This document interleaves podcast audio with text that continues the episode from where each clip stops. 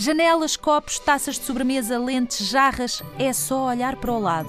Estamos rodeados de objetos com algo em comum. O vidro. Estamos rodeados de objetos de vidro.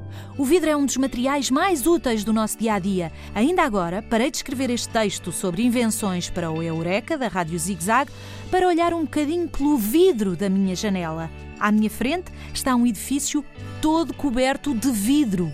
Antes de voltar a pôr os dedos no teclado, vi as horas no meu telemóvel que tem um vidro a proteger o interior e voltei a olhar para o ecrã do computador.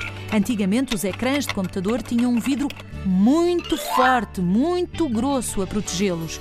E ao meu lado está um candeeiro com uma lâmpada em vidro. Conta-se que o vidro foi inventado há milhares de anos por navegadores fenícios que, ao fazerem fogueiras na praia em cima da areia, viram que a areia derretia e depois solidificava em vidro. Há quem diga que não foi nada assim e que essa história está muito mal contada, que a invenção do vidro foi um acaso e que teria sido um raio que provocou um incêndio numa praia e que assim se descobriu o vidro. A única certeza que temos é que a areia, o calor muito elevado e mais um ou outro elemento estão na origem do vidro.